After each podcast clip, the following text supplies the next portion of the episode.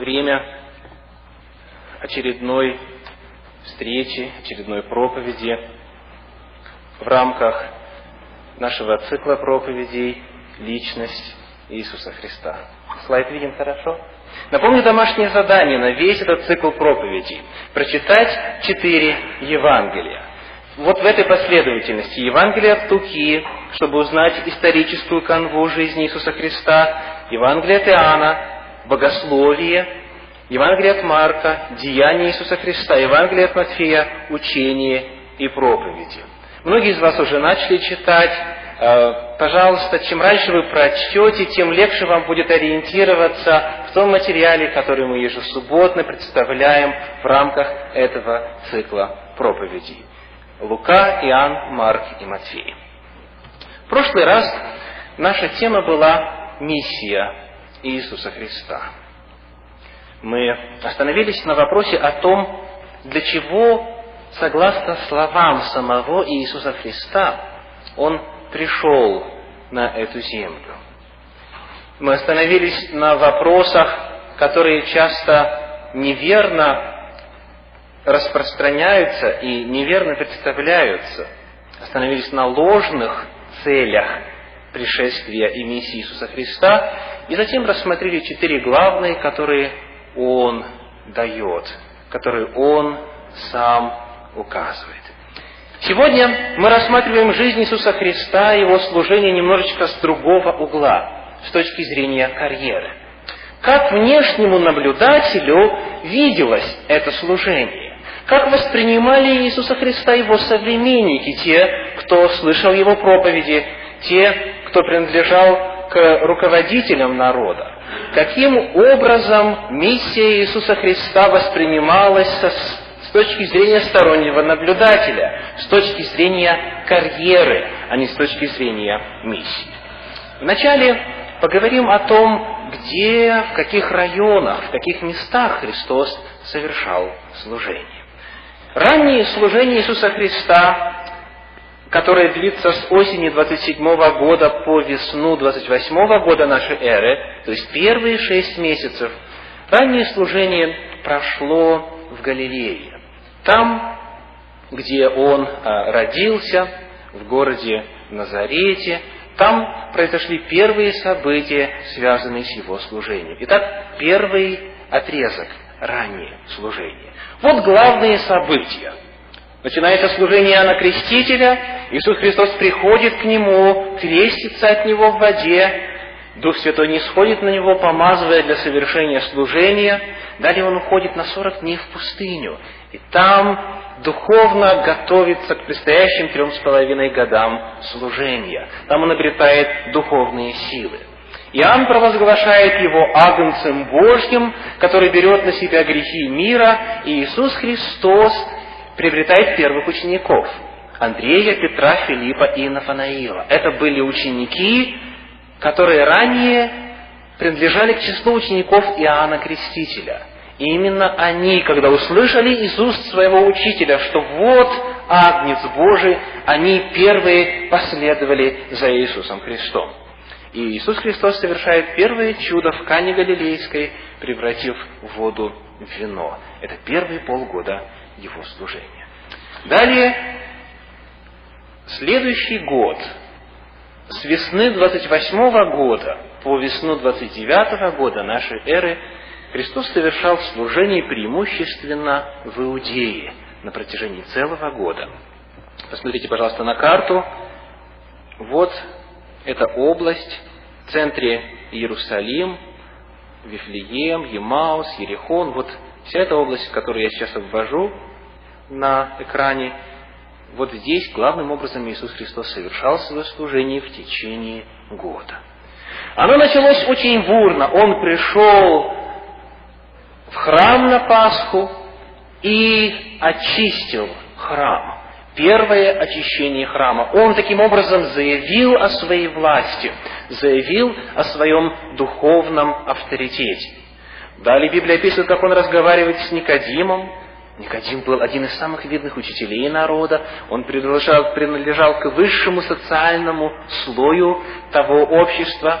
Он совершает служение в Иудее, рассказывает людям о спасении, исцеляет, проповедует. Далее он коротенькое путешествие совершает в Галилею и идет через Самарию. Там встречается с женщиной у колодца, с самарянкой. Далее он исцеляет э, сына царедворца в Галилее, узнает о заключении Иоанна и приходит на вторую Пасху опять в Иерусалим, исцеляя там расслабленного при купальне Вифеста. И в это время его отвергают в Синедрионе. После отвержения он уходит из Иудеи и начинает следующий этап своего служения. С весны 29 года по весну 30 года служение проходило преимущественно в Галилее. На карте вы видите это выделенное желтым цветом. Вот здесь в центре город Назарет. Вот в этой области Иисус Христос совершал служение в течение одного года, с весны 29 по весну 30 года. Какие же главные события произошли там? Первое отвержение в Назарете. Он пришел в свой родной город, и его не приняли там. Он пришел после полутора лет отсутствия, его не приняли как Мессию, его не приняли как учителя. После этого он переезжает в город Капернаум при море. Приезжает, селится там и начинает осуществлять служение в этом городе. Далее идет призвание учеников Петра, Андрея, Иакова и Иоанна. Обратите внимание, что ему Петра и Андрея пришлось вторично призывать. Потому что, очевидно, когда он ушел в Иудею совершать свое служение, ученики либо не пошли с ним, вот эти первые четверо, о которых мы говорили раньше, либо, встретив сопротивление в Иудее, они возвратились к своей деятельности. И он их находит где? У моря, починивающих сети свои. И он говорит, пойдемте опять со мной, я сделаю вас ловцами человеков, и тут же он приглашает Иакова и Иоанна. Это все люди, которые работали в одном бизнесе, как мы бы выразили сегодня. Они занимались э, рыболовным промыслом, и у них было свое предприятие, у них были свои работники. Петр, Андрей, Иаков, Иоанн, они были своего рода компаньонами, а, или, как мы сказали бы сегодня, партнерами по бизнесу. Он их приглашает с собой, и они оставляют все и идут, поскольку первые двое уже были с ним знакомы. Далее они совершают вместе с учениками первое путешествие по Галилее, проповедуя, исцеляя и проходя по городам и селениям, как говорит Евангелие. Далее он призывает Матфея, и после этого назначает двенадцать учеников. Далее идет Нагорная проповедь известная, где он рассказывает о принципах Царствия Божья, совершает второй тур, второе путешествие по Галилее, воскрешает сына вдовы из Наина. И вот здесь интересное происходит. Семья приходит и говорит, а мы думаем, что он вышел из себя, что с ним что-то не в порядке, что он, возможно, помрачился в разум. И они пришли, чтобы забрать его, говорит Евангелие от Марка, 3 глава, 21 стих. Кстати, все ссылки вы видите на экране, если успеваете, записывайте. И далее Христос сказал о том, что факт наличия родственных взаимоотношений между ним и его семьей еще не является достаточным основанием для того, чтобы он бросил свое служение и бросил свою миссию. Совершается проповедь у моря, там, где он рассказывает много э, удивительных историй, называемых притчами. Притча о сеятеле, притча о неводе, притча о скрытом сокровище. Он раскрывает природу Царствия Божьего. Совершает третье путешествие по Галилее. Перед этим ученики Иоанна Крестителя приходят к нему и говорят, ты ли это на самом деле? Потому что Иоанн Креститель в тюрьме засомневался, ты ли это? И вот Христос отвечает на этот вопрос и положительно отзывается о миссии Иоанна Крестителя. Далее он отправляет 12 учеников на особую миссию, дает им власть исцелять, проповедовать, и они радостно возвращаются и говорят, бесы повинуются об имени Твоем. Далее происходит убийство Иоанна Крестителя, и Иисус Христос узнает об этом и уходит в менее многолюдные места. Там его все-таки находят, он насыщает пять тысяч человек двумя хлебами э, нет, наоборот, двумя, двумя рыбками и пятью хлебами. Он делает чудо умножения хлебов. И после этого уходит от народа. Они его хотят сделать царем, а он уходит, идет по морю, и потом говорит, «Я есть хлеб». Вы ели хлеб такой материальный, «Я есть духовный хлеб». И когда он это говорит, многие от него отходят, в том числе некоторые из учеников. Его отвергают в Галилее. Так заканчивается еще один год служения Христа. На протяжении следующих э, шести месяцев с весны по осень 30 года Иисус Христос отходит от общественного служения. И вот главные события в это время. Он уходит в Финикию. Давайте посмотрим, где она находится. Вот здесь, где Тир, вот здесь Финикия. Видите, это за пределами Палестины. Он уходит подальше для того, чтобы избежать общественного внимания. Далее он происходит чудеса в Десятиграде. Вы посмотрите, вот Десятиградие, это таким э, пурпурным цветом выделено. Он отходит затем еще дальше, в Кесарию Филиппову. Вот на карте Кесария Филиппова на побережье Средиземного моря. И происходит преображение. Он восходит на гору, и, как говорит Священное Писание, он преобразился пред ними, перед тремя учениками, явились с ним Илья и Моисей, беседующие, и он показал там славу царства своего, как и обещал ранее сделать это при жизни некоторых из стоявших там учеников. Последний период служения Иисуса Христа с осени 30 года по весну 31 года происходит в Самарии и Перее. Вот Перея выделена желтым цветом на карте, и рядом с Мертвым морем, и а, Самария вот здесь, чуть-чуть выше, зеленым цветом. Что там происходит? Каковы главные события там? Тайное посещение праздника Кущей в Иерусалиме. Христос начинает учить в храме. Там же в Иерусалиме к нему приводят женщину, взятую в прелюбодеяние, и он проявляет милость к ней. Там же происходит исцеление слепорожденного. И после этого исцеления его опять лидеры хотят убить, руководители народа хотят истребить. И он уходит в более пустынные места, в Самарию и Перею, и там совершает служение. После этого описывается миссия 70 учеников. Еще 70 человек он отправляет на совершение служения проповеди Евангелия. Описывается, как он приходит в дом Марфы и Марии, и там проводит с ними время, поскольку они были друзьями Иисуса Христа и постоянно его принимали. Угощение фарисея и воскрешение Лазаря происходит в это время. Далее Христос встречает десять прокаженных и исцеляет их, благословляет детей. Встречается ему на пути богатый юноша, который не захотел оставить свое богатство ради служения ближним. И тут мать Иакова и Иоанна, двух из учеников, просит, чтобы ее сыновья в грядущем царстве сели один по правую, другой по левую руку от Иисуса Христа. Далее он исцеляет слепого Вартимея. После этого происходит обращение Закея, который был сборщиком налогов и человеком вороватым. Он после обращения Э, половину своего имения раздает нищим и говорит, кого я чем обидел, вас дам в четверо. Далее Симон, фарисей, который был прокаженным, которого Христос исцелил, приглашает его на пир, и Лазаря приглашает, чтобы таким образом свою популярность вернуть после состояния, в котором находился. Ведь прокаженных не любили и их чурались. Дальше происходит предательский заговор. Иуда, Симонов, Искариот, идет и договаривается за 30 серебряников предать Иисуса руководителям народа.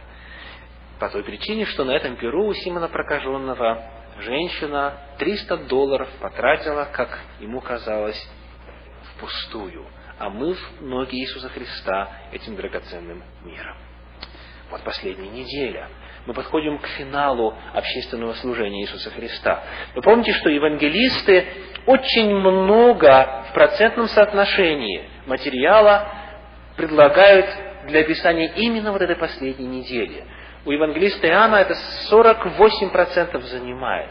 последняя неделя очень подробно написана и описана. Каковы главные события? Неделя начинается торжественным въездом Иисуса Христа в Иерусалим.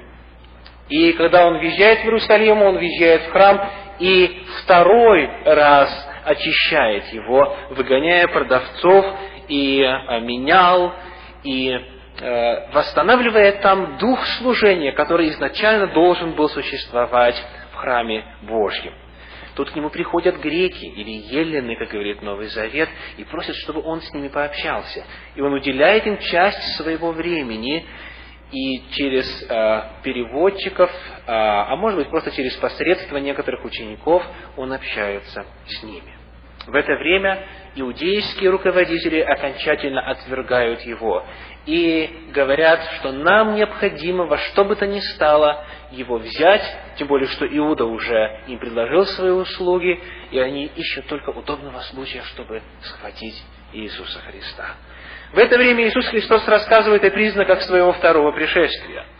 Далее происходит празднование Пасхи, ветхозаветной Пасхи в Верхней Горнице. И после этого они идут в Гефсиманский сад.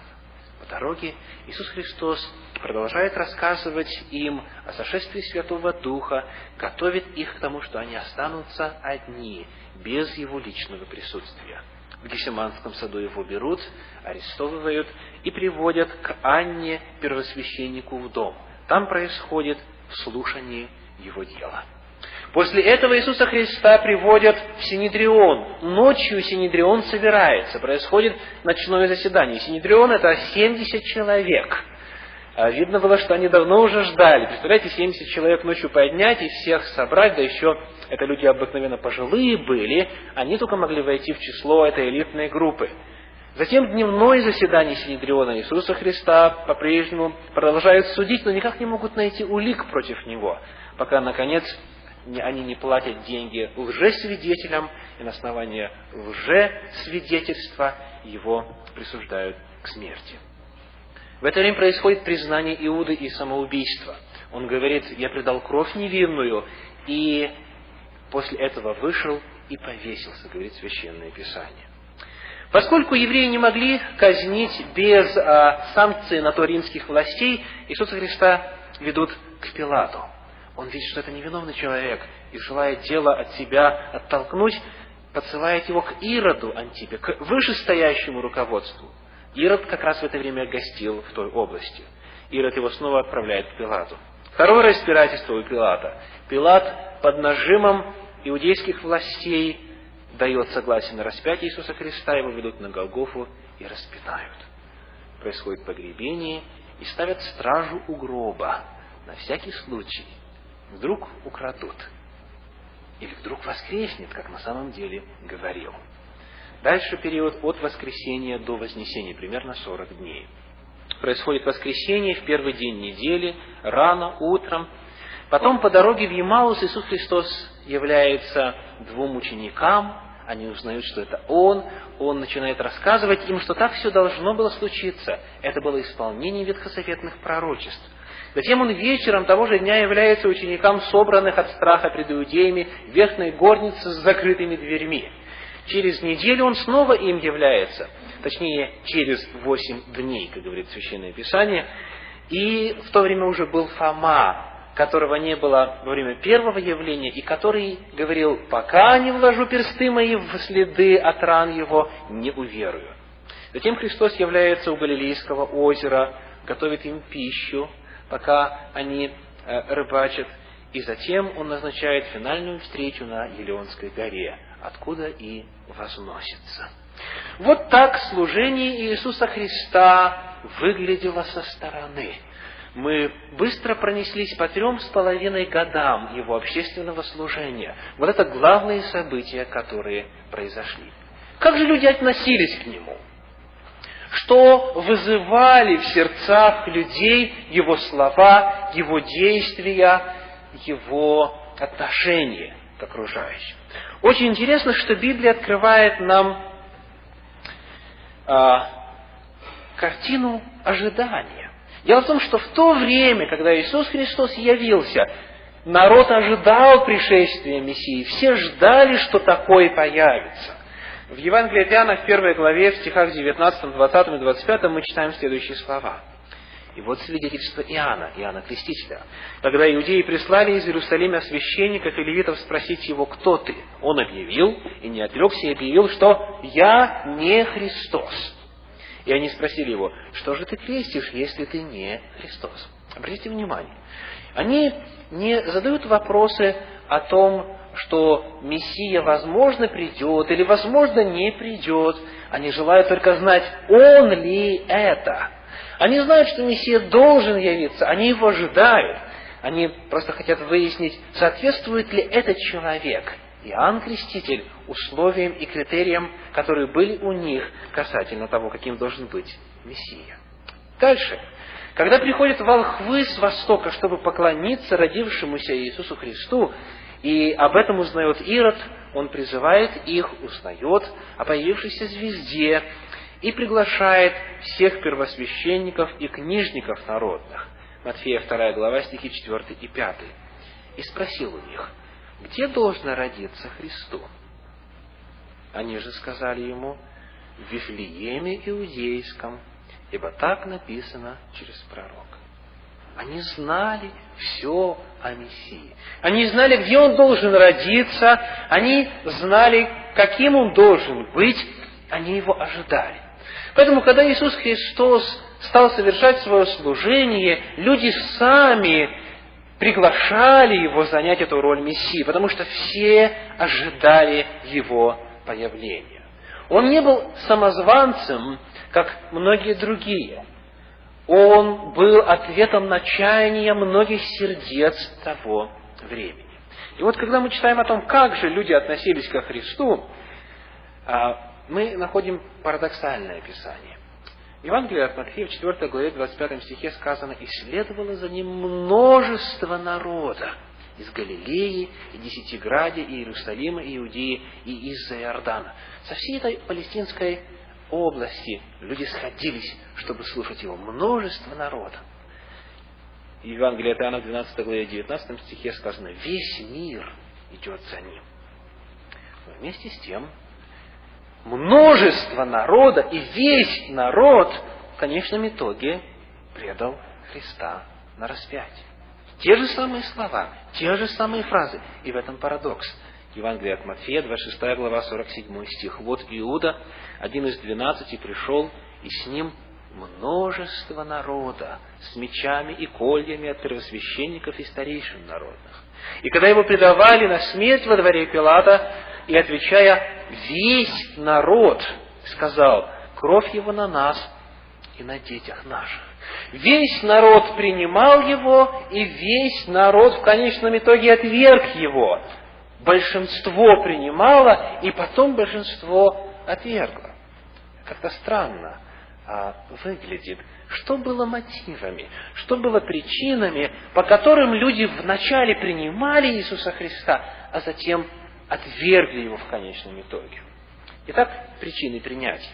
Первая причина, которую Библия открывает – чудеса который творил Христос. Хотя сделал он их не так и много, Евангелие в целом описывает 35 случаев чудес, сделанных Иисусом Христом. Библия описывает, Евангелие от Луки 11, 29. Когда же народ стал сходиться во множестве, он начал говорить, род сей лукав, он ищет знамения. Он знал, почему они за ним идут в большинстве своем. Иоанна 6, 2, за ним последовало множество народа, потому что видели чудеса, которые он творил над больными. Итак, во-первых, народ шел за ним, потому что они хотели сенсаций, они хотели чудес. Во-вторых, учение Иисуса Христа их также привлекало, и то, как он учил. В Евангелии от Луки в 4 главе стихах 14 и 15 сказано, «И возвратился Иисус в силе Духа в Галилею, и разнеслась молва о нем по всей крестной стране. Он учил в синагогах их, и от всех был прославляем. Он был прославляем за свое учение, за то, как он учил, и за то, к чему он призывал. Народом он был прославляем. И далее, Матфея 2 глава стихи 28 и 29, простите, здесь 7 глава от Матфея. те, кто конспектирует, Матфея 7 глава, стихи 28-29. «И когда Иисус окончил слова сии, народ дивился учению Его, ибо Он учил их как власть имеющие, а не как книжники и фарисеи». Итак, чудеса, учение, в-третьих, материальная выгода.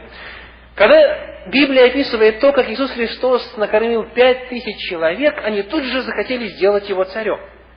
И вот он ушел, помните, от них по морю, перешел на другую сторону а, моря, и, найдя его на той стороне моря, они сказали ему, это все в шестой главе Евангелия Иоанна описывается, дома можете прочесть подробнее. Рави, когда ты сюда пришел?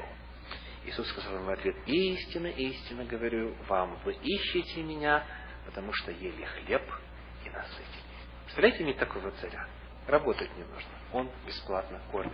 Материальная выгода. Еще один мотив, который присутствовал среди тех множества людей, которые следовали за ними. Наконец, политические перспективы. В то время израильский народ ожидал политического освободителя, который бы сверг иго римлян и сделал бы израильский народ самым главным в политическом смысле. И вот когда Иисус Христос подходил к Иерусалиму, сказано, привели осленка к Иисусу, накинув одежды свои на осленка, посадили на него Иисуса, и когда он ехал, постилали одежды свои по дороге. А когда приблизились к спуску горы Леонской, все множество учеников начало в радости велигласно славить Бога, говоря, благословен царь, благословен царь. И Лука и Иоанн используют термин «благословен царь, грядущий во имя Господне». Мы только что прочли из 19 Луки, 19 главы Евангелия от Луки. Они ожидали царя, они ожидали того, кто мог бы освободить их политически.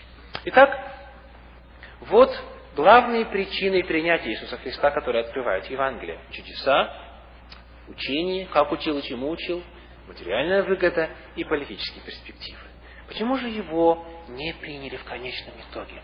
Какими были главные причины отвержения Иисуса Христа? Во-первых, Он обличал во грехах. В 23 главе Евангелия от Матфея описывается, как Он семь раз говорит, «Горе вам, книжники и фарисеи, что делаете то, то, то и другое». И когда он заканчивает вот эти свои слова, в 26 главе Евангелия от Матфея с первых четырех стихах говорится, «Тогда собрались первосвященники, книжники и старейшины народа, во двор первосвященника по имени Каяфы и положили в совете взять Иисуса хитростью и убить. Он обличал во грехах, это не нравилось, они решили его убрать. Следующая причина – конформизм или приспособленчество. Многие люди понимали, что это истинный Мессия, что он истину говорит, но они не желали идти за ним, потому что это им грозило серьезными материальными, социальными и иными потерями. Вот, например, когда Иисус Христос исцелил слепорожденного, его родители, боясь быть отлученными от синагоги, говорят, мы ничего не знаем, его спрашивайте. Евангелие Иоанна, 9 глава, стихи 22 и 29. «Ибо иудеи сговорились уже, чтобы кто признает его за Христа, того отлучать от синагоги. Посему-то родители его и сказали, он в совершенных летах самого спросите». То же самое сказано о священниках и начальниках – Евангелие Иоанна, 12 глава, стихи 42 и 43. Впрочем, из начальников многие уверовали в Него, но ради фарисеев не исповедовали, чтобы не быть отлученным от синагоги, ибо возлюбили больше славу человеческую, нежели славу Божью. Конформизм, приспособленчество к окружающей среде. Третья причина – богословские расхождения. Евангелие Иоанна, 5 глава, стихи 16 по 18 говорит о том, что по мнению иудеев – когда Иисус Христос исцелял в субботу, делал добро людям, Он нарушал закон о субботе. Не закон о субботе, который дан был в Ветхом Завете, а законы о субботе, которых огромное количество скопилось, более 1500 законов к концу вот этого периода, который мы рассматриваем, которые на заповедь, данную в Ветхом Завете, поместили еще множество-множество предписаний. Вот эти предписания Христос нарушал. И за это они его хотели убить, за нарушение предания старцев. Но помимо этого, сказано, он не только нарушал субботу, но и отцом своим называл Бога, делая себя равным Богу. Вот за это сказано, еще более искали убить его иудеи. богословские расхождения. Они хотели принять его как чудотворца, как проповедника, как того, кто, кого интересно слушать, как того, кто может дать материальную выгоду, и того, кто может исполнить их политические ожидания. Но когда они узнавали о том, какие цели в действительности Иисус Христос преследует, они его отвергли. Еще одна из причин отвержения – зависть. В Евангелии Иоанна в 4 главе в стихах с 1 по 3 говорится о том, что когда Иисус Христос узнал, что до фарисеев дошел слух о популярности Христа, Он оставил Иудею и ушел в Галилею. Он знал, что это вызовет у них зависть. И потом, когда они его все-таки предали на смерть, Евангелие от Марка, 15 глава, стихи 9 и 10, говорит о том, «Ибо знал, что первосвященники предали его из зависти». Это слова Пилата. Он знал, что они предали его из зависти, и об этом два евангелиста нам сообщают. Популярность Иисуса Христа не давала им покоя. Еще одна причина отвержения, она может звучать очень парадоксальным, тем не менее это факт. Это защита национальных интересов. Послушайте, что говорит Евангелие Иоанна, 11 глава, стихи 47 и 48. Тогда первосвященники и фарисеи собрали совет и говорили, что нам делать? Этот человек много чудес творит. Если оставим его так, то все уверуют в него, и придут римляне и овладеют и местом нашим, и народом. Христос проповедовал непротивление. Христос проповедовал Кесареву, Кесарева отдавайте. И в этом руководители народа увидели угрозу их национальным интересам. И ради сохранения национального интереса они предали его. Дальше первосвященник говорит, э, который цитируется здесь, лучше, чтобы один народ, вернее, один человек погиб, нежели весь народ погибнет. Давайте будем срочно спасать страну, нашу Родину. Еще один мотив есть, одна причина – неведение. Когда Иисуса Христа распинали, те, кто это делал, они не знали, что они делают. Поэтому Христос молится о них, о чем говорит Евангелие от Луки, 23 глава, стихи 33-34. «Отче, прости им, ибо не знают, что делают». И потом в книге Деяния апостолов, уже чуть-чуть позже, во время Пятидесятницы, на Пятидесятый день после распятия Иисуса Христа, э, когда Петр проповедует, он говорит, «Я знаю, братья, что вы, как и начальники ваши, сделали это по неведению. Как минимум какая-то часть начальников народных также не понимала, что они делают. Тем более простой народ, который просто был э, возбужден, чтобы предать Иисуса Христа. Главная причина отвержения – обличал во грехах.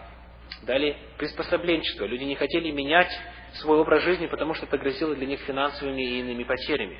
Далее богословские расхождения, зависть, защита национальных интересов и по неведению. Иисуса Христа принимало множество народа, и его отвергло множество народа. Сегодня мне хочется задать вопрос вам. А вы? Если вы принимаете Иисуса Христа, почему вы его принимаете? Из-за чудес? Из-за интересного учения? Из-за политических перспектив?